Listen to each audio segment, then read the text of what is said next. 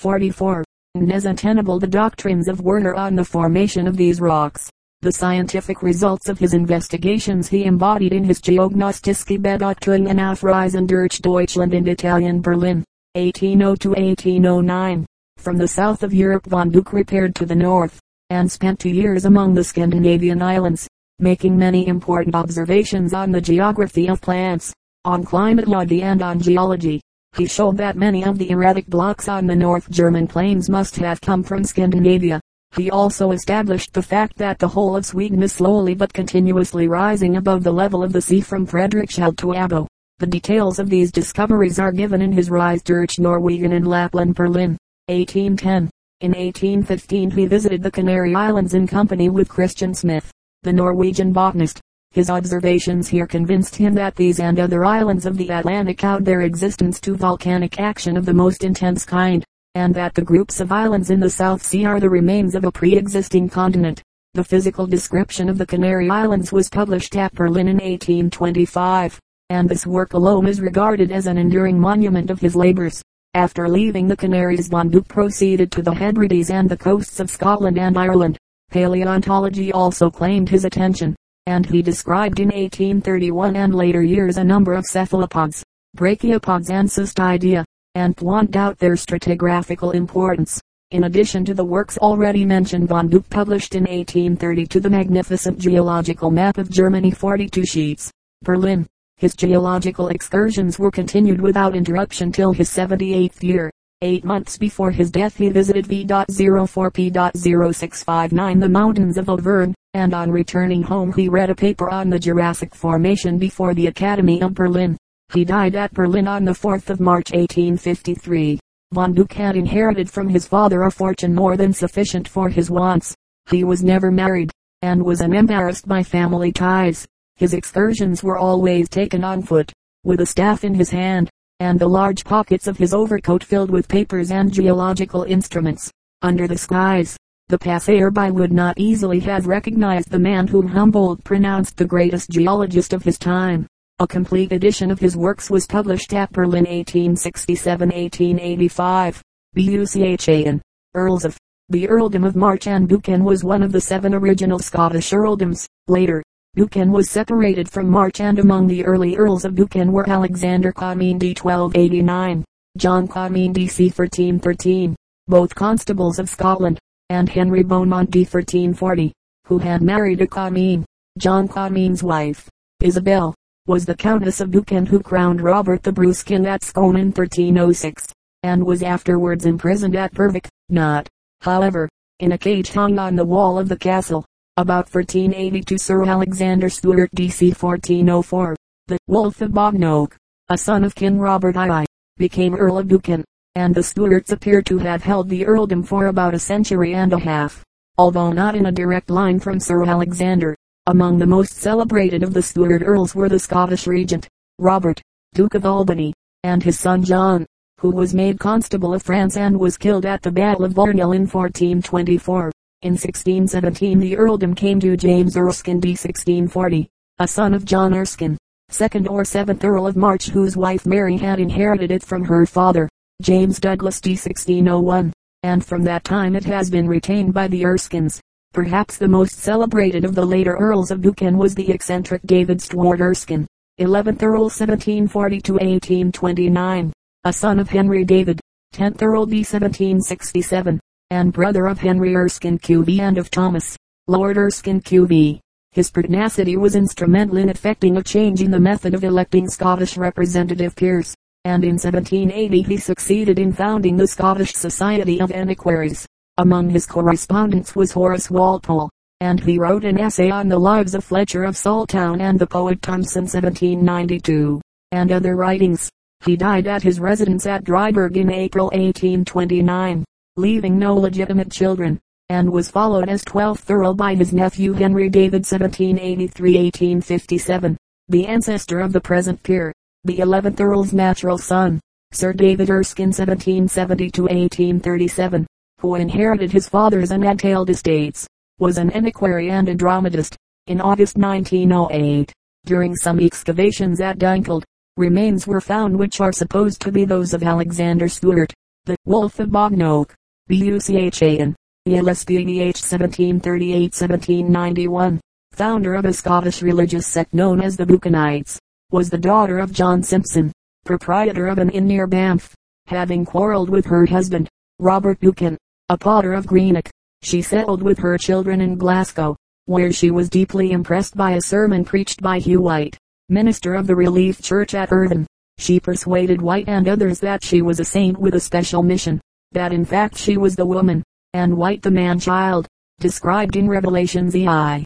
White was condemned by the presbytery, and the sect, which ultimately numbered 46 adherents, was expelled by the magistrates in 1784 and settled in a farm, consisting of one room and a loft, known as New Cample in Dumfriesshire. Mrs. Buchan claimed prophetic inspiration and pretended to confer the Holy Ghost upon her followers by breathing upon them. They believed that the millennium was near, and that they would not die, but be translated.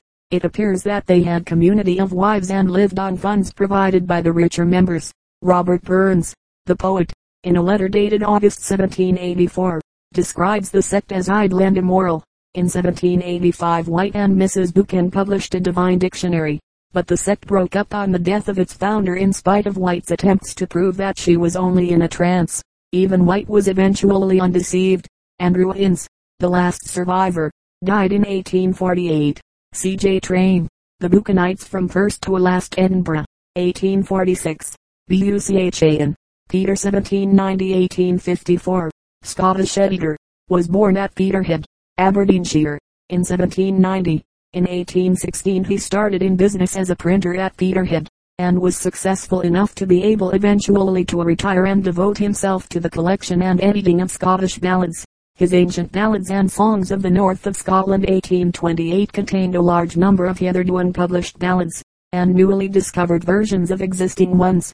Another collection made by him was published by the Percy Society, under the title Scottish Traditional Versions of Ancient Ballads 1845. Two unpublished volumes of Buchan's ballad collections are in the British Museum. He died on the 19th of September 1854. Buchanan, CLAUDIUS 1766-1815, English divine, was born at Cambuslang, near Glasgow, and educated at the Universities of Glasgow and Cambridge. He was ordained in 1795, and after holding a chaplaincy in India at Barrackpore 1797-1799 was appointed Calcutta chaplain and vice principal of the College of Fort William. In this capacity he did much to advance Christianity and native education in India especially by organizing systematic translations of the scriptures. An account of his travels in the south and west of India, which added considerably to our knowledge of nature life, is given in his Christian Researches in Asia Cambridge, 1811. After his return to England in 1808, he still took an active part in matters connected with India, and by his book entitled Colonial Ecclesiastical Establishment London, 1813, he assisted in settling the controversy of 1813 which ended in the establishment of the Indian Episcopate. Buchanan, George 1506-1582, Scottish humanist, was born in February 1506. His father, the younger son of an old family, was the possessor of the farm of Moss, in the parish of Killearn, Stirlingshire, but he died at an early age, leaving his widow and children in poverty. His mother, Agnes Heriot, was of the family of the Heriots of Trabroun, Haddingtonshire of which George Heriot, founder of Heriot's Hospital, was also a member.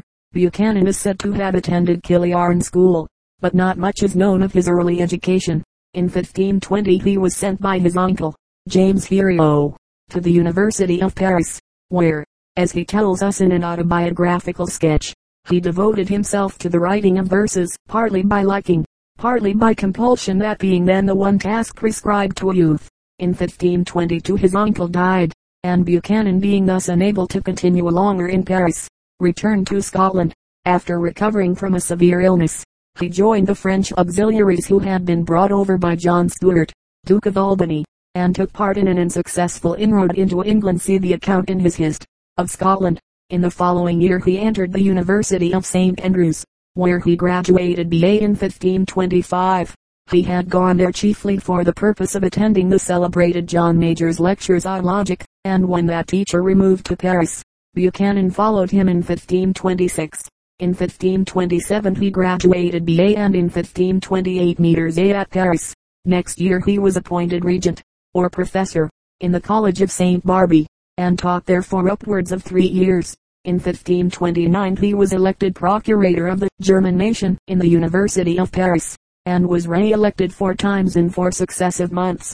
He resigned his regentship in 1531, and in 1532 became tutor to Gilbert Kennedy, third Earl of Cassilis, with whom he returned to Scotland about the beginning of 1537. At this period Buchanan was content to assume the same attitude towards the Church of Rome that Erasmus maintained.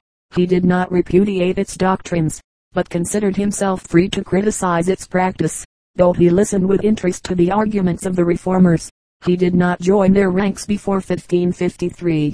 His first production in Scotland, when he was in Lord Cassilis's household in the West Country, was the poem Somnium, a satirical attack upon the Franciscan friars and monastic life generally.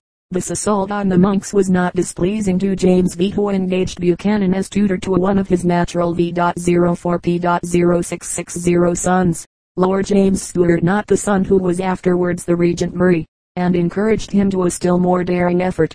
In these circumstances the poems Palinodia and Franciscanus and Fratres were written, and, although they remained unpublished for many years, it is not surprising that the author became an object of bitterest hatred to the order and their friends nor was it yet a safe matter to assail the church. In 1539 there was a bitter persecution of the Lutherans, and Buchanan among others was arrested.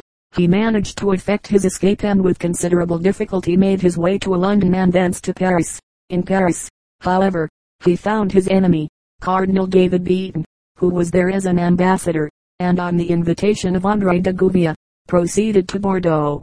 Gouvion was then principal of the newly founded College of Ghent at Bordeaux and by his exertions Buchanan was appointed professor of Latin.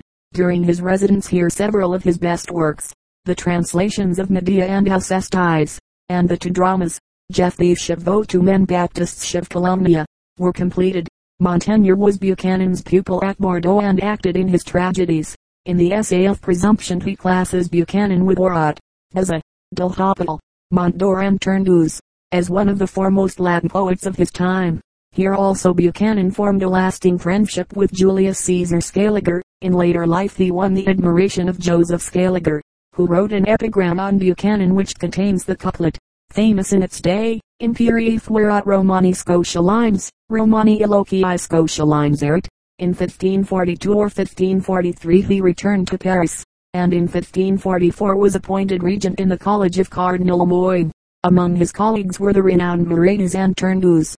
In 1547 Buchanan joined the band of French and Portuguese humanists who had been invited by André de Gouvion to a lecture in the Portuguese University of Coimbra. The French mathematician Elie Wind, and the Portuguese historian, Geronimo de Osorio, were among his colleagues. Gouvion, called by Montaigne plus Grand Principal de France, was rector of the university, which had reached the summit of its prosperity under the patronage of King John II but the rectorship had been coveted by Diogo de Gouvion, uncle of André and formerly head of St. Barbe. It is probable that before André's death at the end of 1547 Diogo had urged the Inquisition to attack him and his staff, up to 1906, when the records of the trial were first published in full. Buchanan's biographers generally attributed the attack to the influence of Cardinal Beaton, the Franciscans, or the Jesuits and the whole history of Buchanan's residence in Portugal was extremely obscure. A commission of inquiry was appointed in October 1549 and reported in June 1550. Buchanan and two Portuguese, Diogo de Teve and Joel de Acosta who had succeeded to the rectorship, were committed for trial. Teve and Costa were found guilty of various offenses against public order, and the evidence shows that there was ample reason for a judicial inquiry. Buchanan was accused of Lutheran and Judaistic practices. He defended himself with conspicuous ability, courage and frankness, admitting that some of the charges were true. About June 1551 he was sentenced to abjure his errors, and to be imprisoned in the monastery of São Bento in Lisbon. Here he was compelled to listen to edifying discourses from the monks, whom he found not unkind but ignorant. In his leisure he began to translate the Psalms into a Latin verse. After seven months he was released, on condition that he remained in Lisbon, and on the 28th of February 1552 this restriction was annulled. Buchanan at once sailed for England, but soon made his way to Paris, where in 1553 he was appointed regent in the College of Boncourt.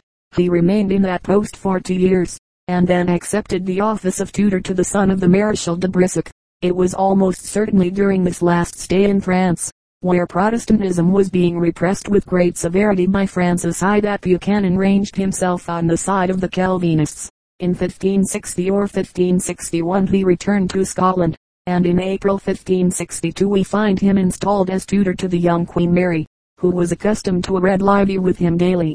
Buchanan now openly joined the Protestant, or Reformed Church, and in 1566 was appointed by the Earl of Murray principal of St. Leonard's College, St. Andrews. Two years before he had received from the Queen the valuable gift of the revenues of Crossraguel Abbey. He was thus in good circumstances, and his fame was steadily increasing. So great, indeed, was his reputation for learning and administrative capacity that, though a layman, he was made moderator of the General Assembly in 1567. He had sat in the assemblies from 1563. Buchanan accompanied the Regent Murray into England, and his Detectio published in 1572 was produced to the commissioners at Westminster. In 1570, after the assassination of Murray, he was appointed one of the preceptors of the young king, and it was through his tuition that James B.I acquired his scholarship. While discharging the functions of royal tutor he also held other important offices. He was for a short time director of chancery, and then became Lord Privy Seal, a post which entitled him to a seat in the parliament. He appears to have continued in this office for some years, at least till 1579. He died on the 28th of September 1582. His last years had been occupied with two of his most important works, the first was the treatise De Regni apud Scotos, published in 1579. In this famous work, composed in the form of a dialogue, and evidently intended to instill sound political principles into the mind of his pupil, Buchanan lays down the doctrine that the source of all political power is the people, that the king is bound by those conditions under which the supreme power was first committed to his hands, and that it is lawful to resist, even to punish, tyrants, the importance of the work is proved by the persistent efforts of the legislature to suppress it during the century following its publication. It was condemned by Act of Parliament in 1584, and again in 1664, and in 1683 it was burned by the University of Oxford. The second of his larger works is the History of Scotland, Rerum Scoticarum Historia, completed shortly before his death 1579, and published in 1582. It is of great value for the period personally known to the author, which occupies the greater portion of the book. The earlier part is based, to a considerable extent, on the legendary history of Beas. Buchanan's purpose was to purge the national history of some English lies and Scopia's Vanite, letter to Randolph. But he exaggerated his freedom from partisanship and unconsciously criticized his work when he said that it would content few and displease many. Buchanan is one of Scotland's greatest scholars. For mastery over the Latin language he has seldom been surpassed by any modern writer. His style is not rigidly modeled upon that of any classical author, but has a certain freshness and elasticity of its own. He wrote Latin as if it had been his mother tongue. But in addition to this perfect command over the language, Buchanan had a rich vein of poetical feeling, and much originality of thought. His translations of the Psalms and of the Greek plays are more than mere versions. The smaller satirical poems abound in wit and in happy phrase. His two tragedies, Baptists and Jephthys, had enjoyed from the first an undiminished European reputation for academic excellence. In addition to the works already named, Buchanan wrote in prose Chameleon, a satire in the vernacular against Maitland of Lethington, first printed in 1711, a Latin translation of Linacre's Grammar Paris, 1533, Libitus de Prosodia Edinburgh, 1640, and Vita Abitso Scripta Ante Mortem 1608, edited by Arcibald 1702. His other poems are Fratres Fraterni, Elegii, Sylvie, two sets of verses entitled Hendecasyllabod Liber and Iambod Liber, three books of epigrammata, a book of miscellaneous verse, Desphero in five books, suggested by the poem of Joannes de Sacro Bosco, and intended as a defense of the Ptolemaic theory against the new Copernican view. There are two editions of Buchanan's works, a George Buchanan Scoti, Poetarum Sui Secretly Facile Principes, Opera Omnia, in two volumes, full, edited by Rowman Edinburgh, Freeburn, 1715, Be edited by Burman. 42. 1725. The Vernacular Writings. V.04P.0661 consisting of the Chameleon USA tract on the Reformation of St. Andrew's University, and Admonition to the True Lordies, and two letters, were edited for the Scottish Text Society by P. Hume Brown. The principal biographies are, David Irving, Memoirs of the Life and Writings of George Buchanan Edinburgh. 1807 and 1817, P. Hume Brown, George Buchanan, Humanist and Reformer Edinburgh, 1890. George Buchanan and His Times Edinburgh, 1906, Ref. D. Macmillan, George Buchanan, A Biography Edinburgh, 1906. Buchanan's quarter-centenary was celebrated at different centres in Scotland in 1906, and was the occasion of several encomia and studies. The most important of these are, George Buchanan, Glasgow Quarter-Centenary Studies Glasgow, 1906, and George Buchanan, A Memoir, edited by D. A. Miller Street Andrews, 1907, a verse translation of the Baptists, entitled Tyrannical Government Anatomized 1642, has been attributed to Milton. Its authorship is discussed in the Glasgow Quarter-Centenary Studies. The records of Buchanan's trial, discovered by the Portuguese historian, G. J. C. Henriques, were published by him under the title George Buchanan in the Lisbon Inquisition. The records of his trial, with a translation thereof into English, facsimiles of some of the papers, and an introduction Lisbon, 1906. Buchanan, James 1791-1868, 15th President of the United States, was born near Folds, Franklin County, Pennsylvania, on the 23rd of April 1791. Both parents were of Scottish-Irish Presbyterian descent. He graduated at Dickinson College, Carlisle, Pennsylvania, in 1809, studied law at Lancaster in 1809-1812, and was admitted to the bar in 1812. He served in the lower house of the state legislature in 1814-1816, and as a representative in Congress from 1821 to 1831. As chairman of the Judiciary Committee he conducted the impeachment trial 1830 of Judge James H. Peck, led an unsuccessful movement to increase the number of Supreme Court judges and to relieve them of their circuit duties and succeeded in defeating an attempt to repeal the 25th section of the Judiciary Act of 1789, which gave the Supreme Court appellate jurisdiction by writ of error to the state courts in cases where federal laws and treaties are in question. After the dissolution of the Federalist Party, of which he had been a member, he supported the Jackson Van Buren faction, and soon came to be definitely associated with the Democrats. He represented the United States at the court of St. Petersburg in 1830-1833, and there negotiated an important commercial treaty.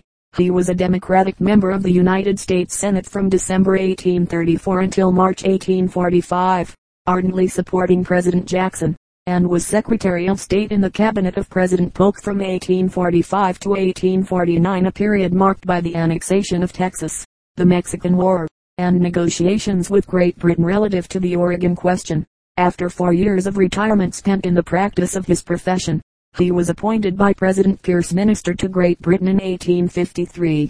Up to this time Buchanan's attitude on the slavery question had been that held by the conservative element among Northern Democrats.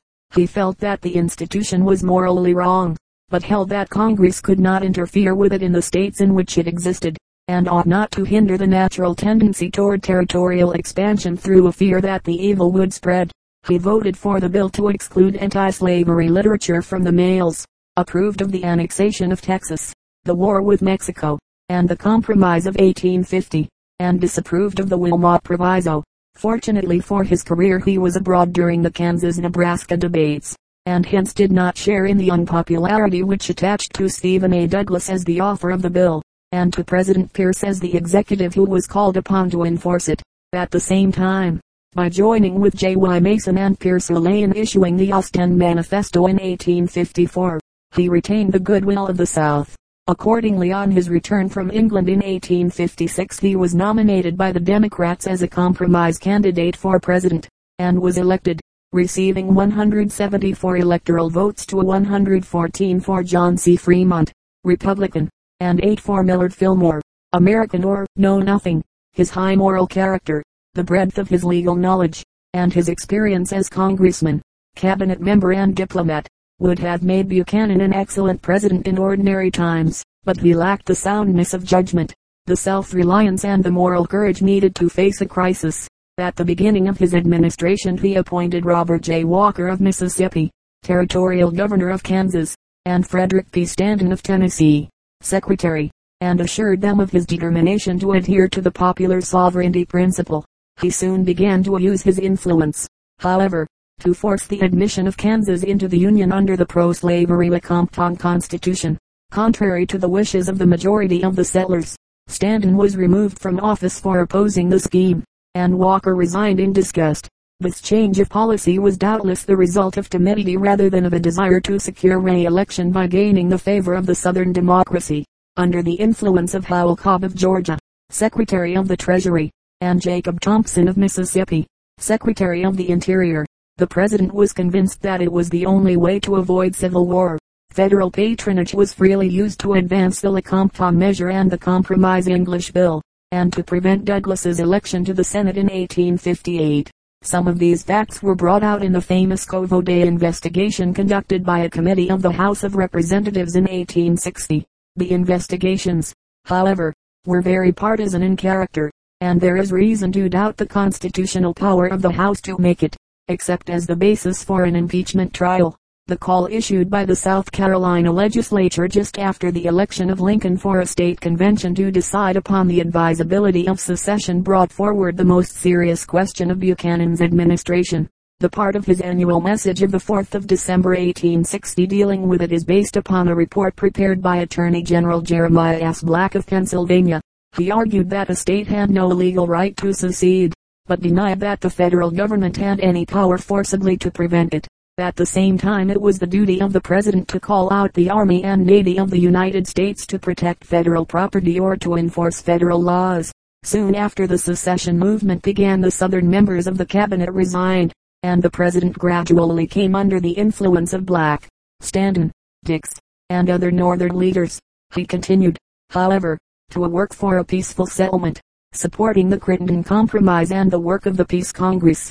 He disapproved of Major Anderson's removal of his troops from Fort Moultrie to Fort Sumter in December 1860, but there is probably no basis for the charge made by Southern writers that the removal itself was in violation of a pledge given by the President to preserve the status quo in Charleston Harbor until the arrival of the South Carolina commissioners in Washington. Equally unfounded is the assertion first made by Thurlow Weed in the London Observer 9th of February 1862 that the President was prevented from ordering Anderson back to Fort Moultrie only by the threat of four members of the Cabinet to resign.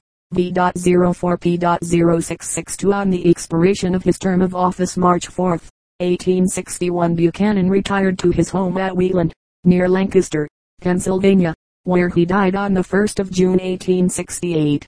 His mistakes as president have been so emphasized as to obscure the fact that he was a man of an unimpeachable honesty, of the highest patriotism, and of considerable ability. He never married. See George Ticknor Curtis. The Life of James Buchanan 2 volumes. New York, 1883. The Standard Biography. Curtis, however, was a close personal and political friend, and his work is too eulogistic, more trustworthy, but at times unduly severe is the account given by James Ford Rhodes in the first two volumes of his History of the United States since the Compromise of 1850 New York. New edition. 1902-1907. John Bassett Moore has edited the works of James Buchanan, comprising his speeches, state papers, and private correspondence Philadelphia, 1908-1910.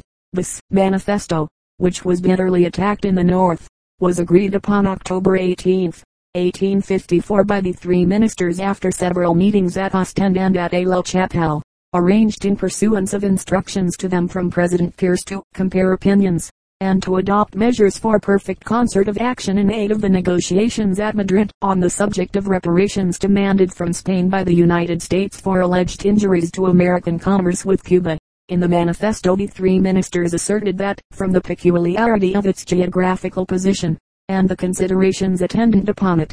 Cuba is as necessary to the North American Republic as any of its present members, spoke of the danger to the United States of an insurrection in Cuba, asserted that we should be recreant to our duty, be unworthy of our gallant forefathers, and commit base treason against our posterity.